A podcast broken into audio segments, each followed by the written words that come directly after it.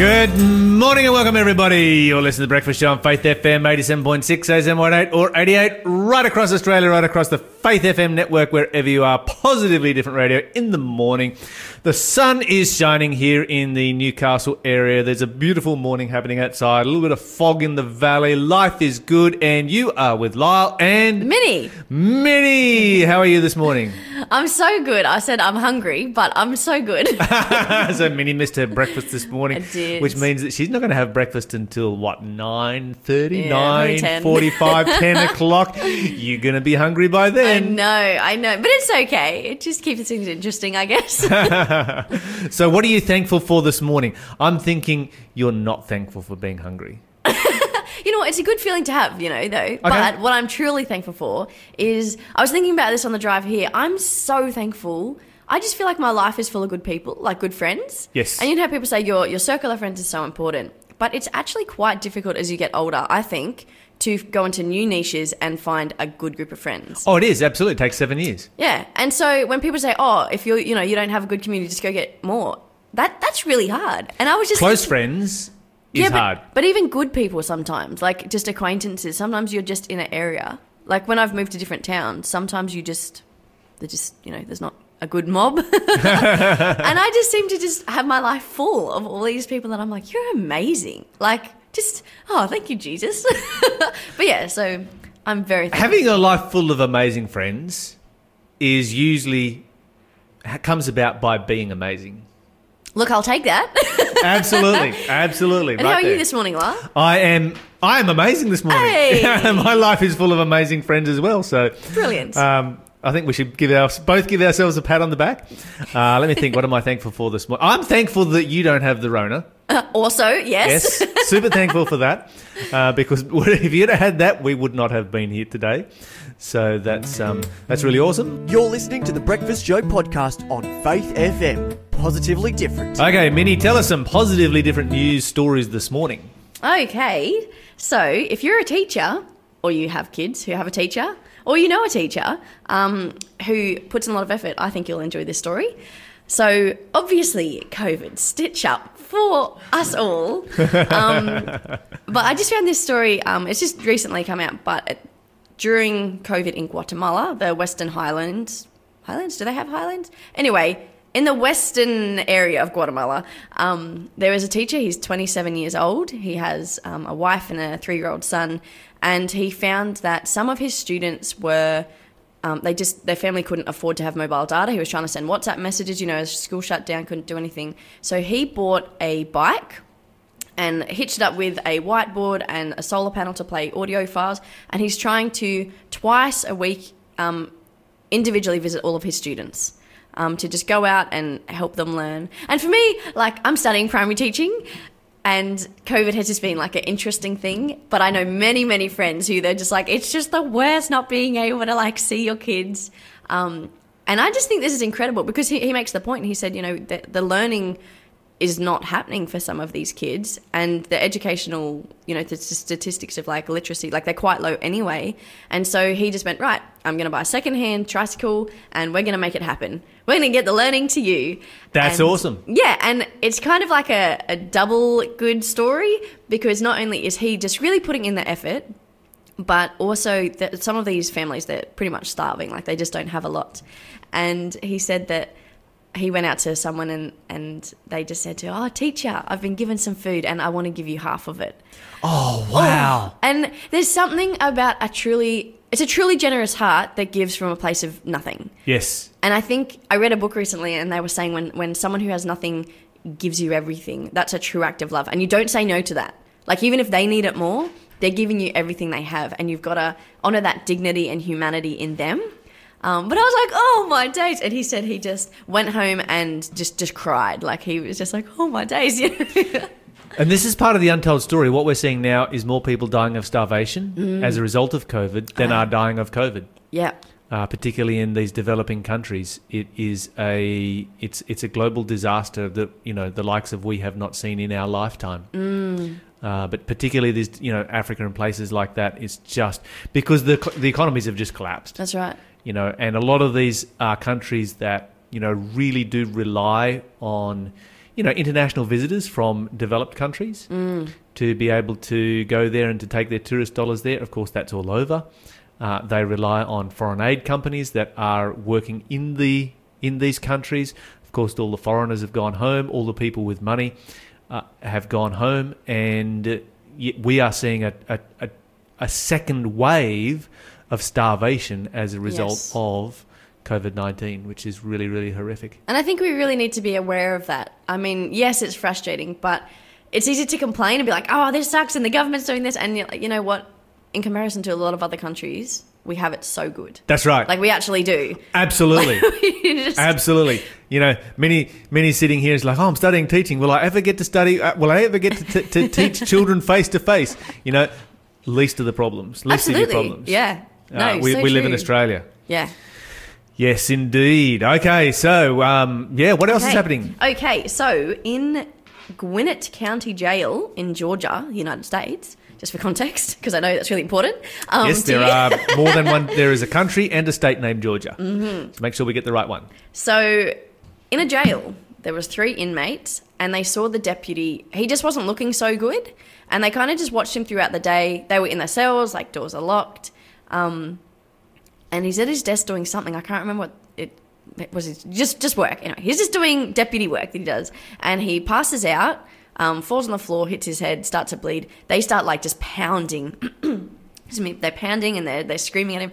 He kind of becomes conscious, thinking it's an inmate who needs help, unlocks the doors, and in the time it gets from them to get out of their cells to him, he's lost consciousness again. So they like do the radio thing, like call in, da da da. Um, help comes. They don't think it's a stitch up, which is good because you know. And I just thought it was really cool because I think sometimes, generally speaking, as a society, people can look at um, criminals and go, oh, you know, like they've lost their humanity, they've made their choices. But you know, this one guy just went, we didn't do anything for him that he wouldn't do for us, and like that's where you see that relationship has so much influence. And this is one of the things I like about this story is that it's it's a very good story because you know prison guards and prison inmates or guards cannot make form any kind of a relationship with inmates. You know, the moment they form a, a relationship of any kind of any kind of visible relationship with an inmate, you know, they they lose their job uh, because those kinds of relationships end up resulting in criminal behavior. And so they have to maintain a very, very wide social distance and they have to be antagonistic to be able to maintain that social distance. And for prisoners to be able to here stand up for the guy who is, you know, his job description is he has to maintain an antagonistic approach to them. That's that's saying something. That's you know these are some guys here that um, have experienced some rehabilitation somewhere along the line. Mm, absolutely. I, I used to live with a girl, and her and her boyfriend actually worked in a jail. And I remember her saying when she had first started, it was so hard because you really had to. Oh, what was the saying she'd say? Something about getting got. Like you had to be really care- careful of not getting got. And so she was like, I want to not befriend them because you can't, That's right. but also give them that respect. And she said just finding that balance and that dynamic was really difficult. And there were some days she came home and it was just so hard. And I mean, she Because you can't smile, you can't be friendly. You have to maintain, a, you know, a- an antagonistic relationship. That's Yeah. the only thing you can do. And yet, I think for our humanity, there is this level of you kind of have to go a little bit one way of compassion or a little bit one way of heart and heart. Do you know what I mean? Like we oh, can't. it we- would be one of the most difficult jobs ever. Yeah, that's Oh, right. yeah, yeah. And like I knew this other. Lots of stories of people who work, but this other fellow I knew who worked there. I just, I remember thinking, I don't know how you work there because he just befriended everyone, and I just went, "Do you not get played all the time?" But he just, he was like, "Nah, Jesus has called me to be there. This is where I need to be."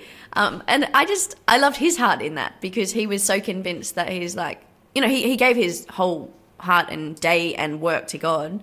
Um, so maybe it was just direction of the Holy Spirit of when to do something, when to I don't know. But he was just like, no, it's fine. I don't know it's a job that I could ever do because, you know, being a Christian, you build relationships with everybody regardless of their background because you want to lead them to Jesus Mm-hmm. Christ. And to not be able to build those relationships would be incredibly challenging. You're listening to the Breakfast Show podcast on Faith FM. Positively different. Joining us on the phone this morning is uh, Dr. John Ashton, author of many books, but one in particular that we've been talking about, Evolution Impossible. John, welcome to the show. Hello. John, we've come to chapter 13 of, uh, of your book here, Evolution Impossible, which is uh, titled Evidence for the Existence of an Intervening God.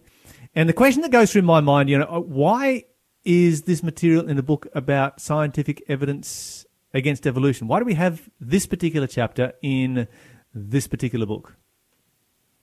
Well, I think uh, one of the motivations for putting that in there was that there's a very uh, strong effort today to keep God out of the classroom. And the other thing is that um, science wants to explain everything in terms of, uh, you know, just natural processes. There's no no room for God, and I think this creates the impression that God, that you know, science has proved that God does not exist, whereas in actual fact, of, course, many scientists recognise that um, you know there there must be a God. The DNA codes are so complex that they could not arise by chance. Uh, the famous astronomer Fred Hoyle, Fred Hoyle, pointed out that you know the uh, values of the uh, physical constants and the way the universe is set up. Uh, it's almost as if uh, an intelligence has set it up and fine tuned it exactly. So I wanted to provide other evidence, real evidence, for uh, people reading the book that we worship a God that's just not out there and set the original universe up, but a God who is a personal God and is mm. Interested in us as humans today and can be our friend. That's why I want to include the evidence that we have that God is a personal intervening God. If we look at the size of the universe, and you know what say for instance uh, sir fred hoyle was talking about there how he looks out at the universe he sees you know evidence for an intervening god in the universe isn't our planet really just a speck of dust and if so why would somebody who is big enough and powerful enough to create the universe be interested in one speck of dust? Well well, I guess you need to ask God that question.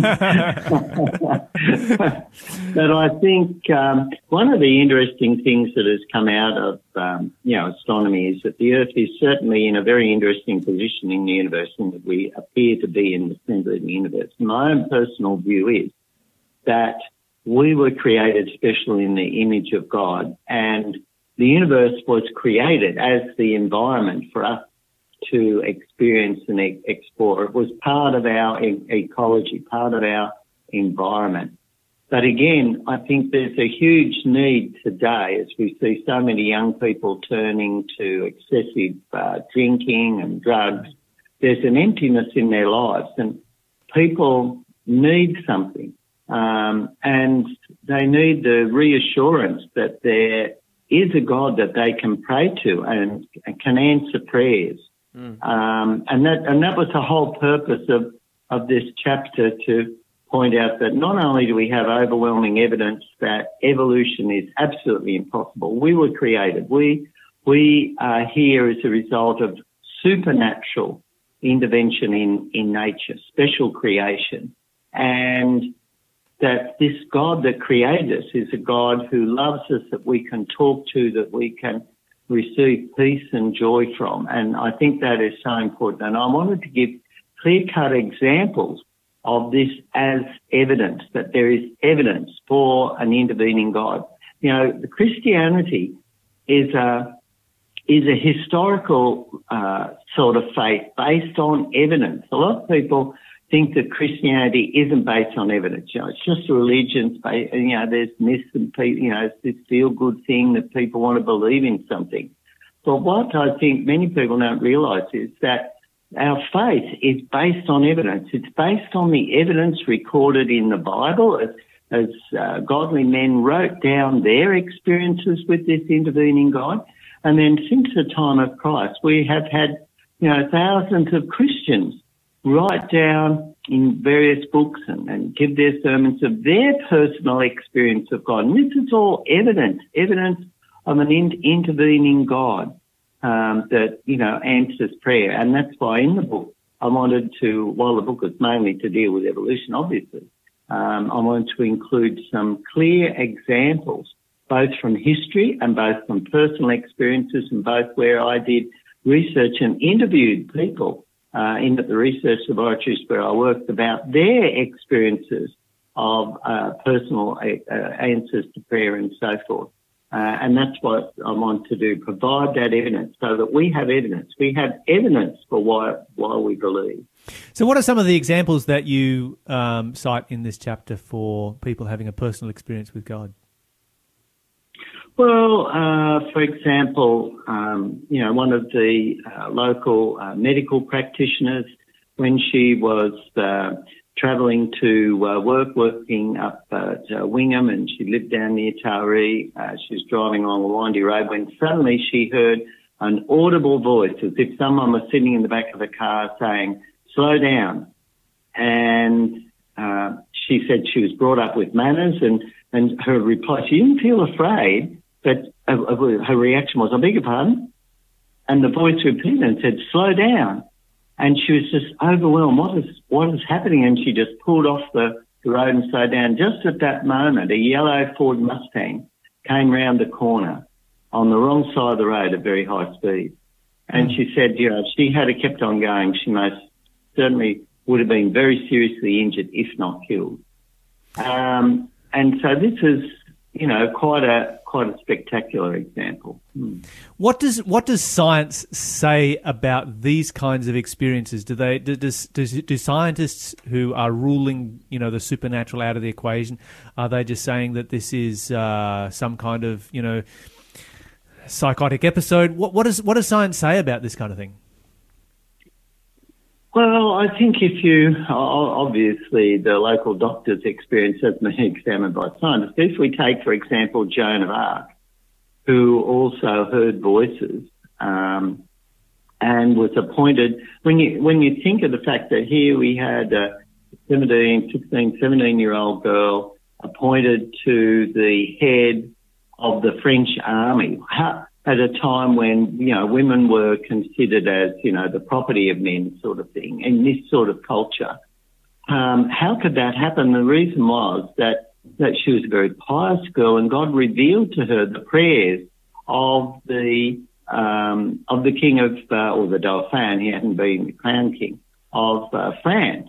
And she was able to get an audience with him and told him what he, he had prayed to God. And when he recognised that that was why she was put in charge. And of course, God um, gave her direction, spoke to her. She heard audible voices, and she was able to lead the army to victory at that particular time and free the oppression from the uh, from the English.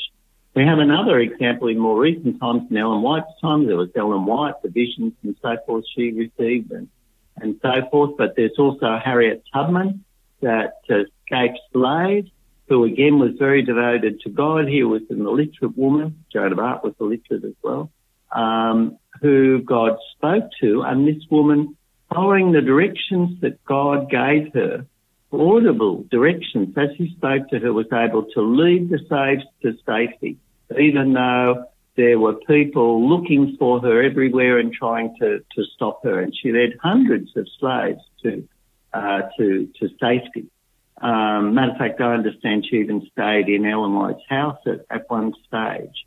And so we have these, you know, classic um, examples there. We have examples of premonitions where people have had of, of warning them against, um, you know, danger and, and so forth. Um, my friend, uh, many people would know Joy Butler, had a friend while she was staying in um, Zimbabwe who um, uh, her, her friend had uh, arrived uh, home after doing the shopping or whatever and uh, parked her car just in the left it running while she opened the gate uh, to her property, but there was a man hiding uh, behind the fence and he, as she opened the gate, he jumped out and jumped into the open door of the car and drove off. The problem was that the lady's little girl was in the back seat of the car. And of course, the mother was hysterical uh, as the car drove off. And um, in those days there was a lot of carjackings and the cars were taken and driven across the border where they were sold in the neighbouring country. And um, so she was just screaming on the side of the road, you know, distraught, not knowing what to do as the car drove off. And a man stopped, you know, what's the problem, lady? And um, said, you know, someone's just driven off my car. My daughter's in it. And this man gave chase.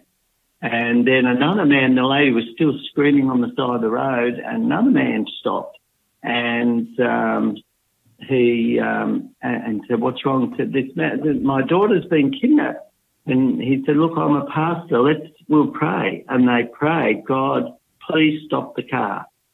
And the um, and the man said, "Well, look, let's let's go over. Let's get chase. I'll probably go down this main highway." And the lady was a bit reluctant to hop in, but then she saw a Bible on the front seat. And the man said, "Yes, I'm a pastor." So she went with the man. They drove along the road, and there they came to the car and it was stopped in the middle of the road. And the little girl was in the car. And uh, when they talked to the little girl, they said, you know, what happened? She said, well, I was driving along, whilst we were driving along, I was pleading with the man to take me back to mummy. And I saw what appeared to be an angel come and stand on the bonnet of the car as it was driving along and, and push what was like a shiny sword into the engine and the car stopped. And of course, there was no hole in the bonnet and everything, but they found the clutch had failed as the car was driving along. They didn't know, um, uh, you know, there wasn't any mechanical problems. And it's interesting, why would a little, you know, seven year old girl make up something that, why wouldn't she just say, well, the car broke down, you know, and the, the ran sort of thing. And what's interesting so, with, um, you know, just thinking about it, and the petrol heads out there will relate to this. You know, when a clutch fails, it usually gives a lot of warning before it does. It doesn't usually just exactly, yeah, and and not usually just you know the car stop as you're driving instantaneously. I've never heard of a clutch failing like that, but um... yeah. So this is, um, and I, I think we you know we had just uh, a few weeks ago a broadcast on the national news uh, at the evacuation of Mallacoota there in Victoria, there was this massive fireball approaching uh, a group of people that were sort of fleeing from their homes to the jetty there. Um, and this man who was a Christian, David Jeffries was his name. Uh, he's a Christian. He called out to God, yelled out, and all the people around there, you know, God, if you're there in Jesus' name, please stop these flames, push them away something like that. And instantly, a wind came in, a really strong wind came in from the east and blew the fire front back. And in the interview, it was on television. Another 30 seconds, they would have been consumed by this huge ball of fire that I think when I read the newspaper report later was estimated to be something like uh, 60 feet high and, and travelling, you know, uh, 90 90 kilometres an hour or something. So, and that was in front of people, and, that got, you know, the media. So, uh, and those people's lives were, were saved. I, I read in one report, for example, that the guy said that we saw the embers raining down, they landed on the grass, but they didn't even set fire to the grass then around them. He said it was almost like a Daniel and his three friends experience. So I think, you know, in the book we want, I wanted to point out that there, when we consider the hundreds of thousands of examples, probably millions of examples of answers to prayer that have been recorded over time, we have this overwhelming evidence that God is real. We have uh, an intervening God. You know, I think the evacuation from Dunkirk, I, um, I haven't seen the, the movie, but I remember reading about it there, how the cloud came in. People were praying as they were trying to get the troops off that beach. You know, 300,000 men were about to be killed.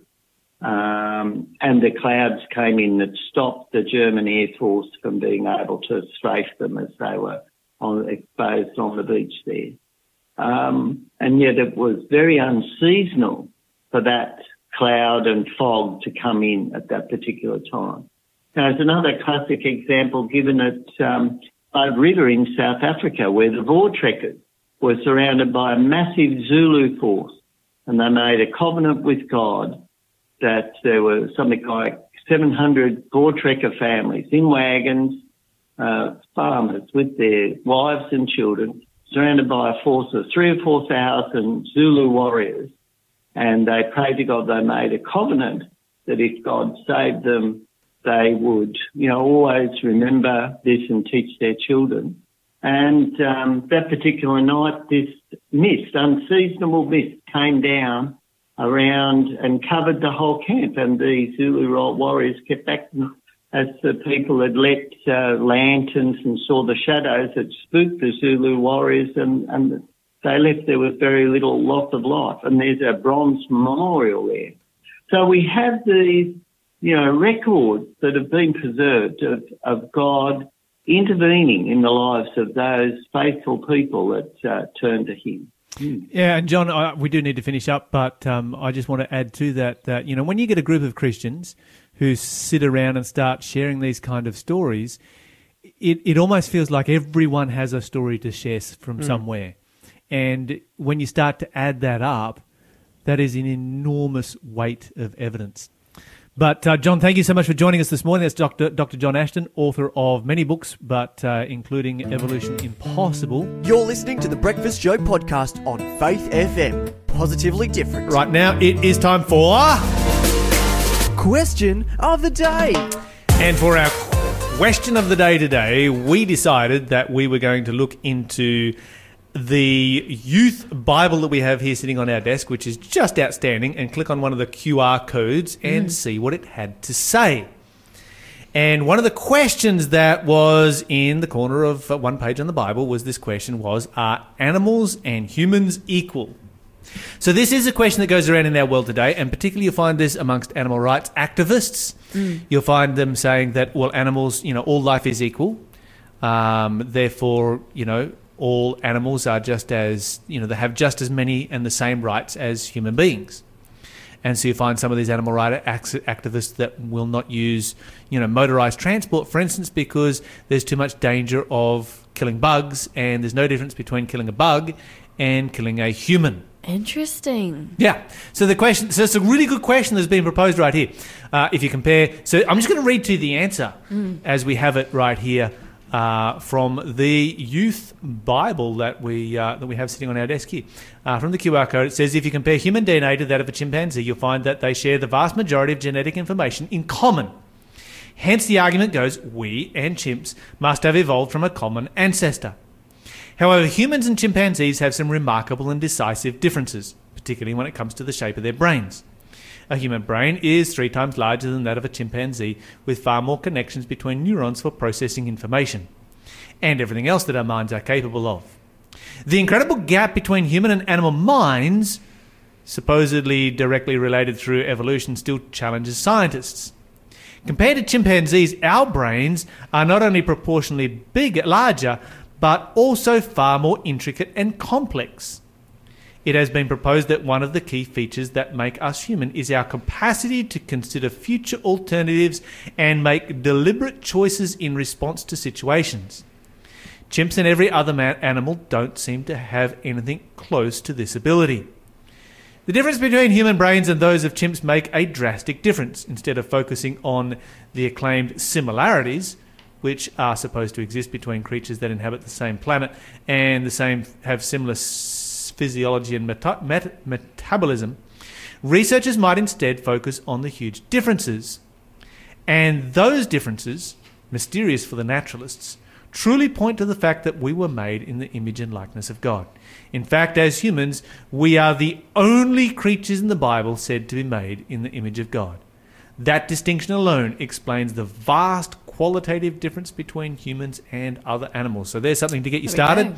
Um, and just to continue on from there, when it comes to humans, we are capable of analytical thought, mm. true language, a record of history, economics, art, morality, worship. We bury our dead, and the list could go on and on and on, mm. making us as humans very, very different from the animal world. And the Bible speaks about, you know, the different levels of God's creation. You know, angels being above mm-hmm. humans, mm-hmm. humans being below angels, animals being below humans, and then it goes down through fish and through insects and so forth. And that humans are responsible for this earth. We were given dominion or stewardship over the earth. Mm. We were to look after the earth, an animal cannot take can take uh, responsibility for the planet. Yes. Yes. Human beings can take responsibility for the planet. So God has given us all of these things, and there is no evolutionary link. There's no missing links, there's no phases between an animal's brain, an animal's way of thinking, and the human brain. There should be, you know, in reality, a whole grey area moving from one to the other. There isn't. Mm. You just have the two different Yeah. kinds of brains, and that's it, because evolution is just, well, a myth. It's a theory.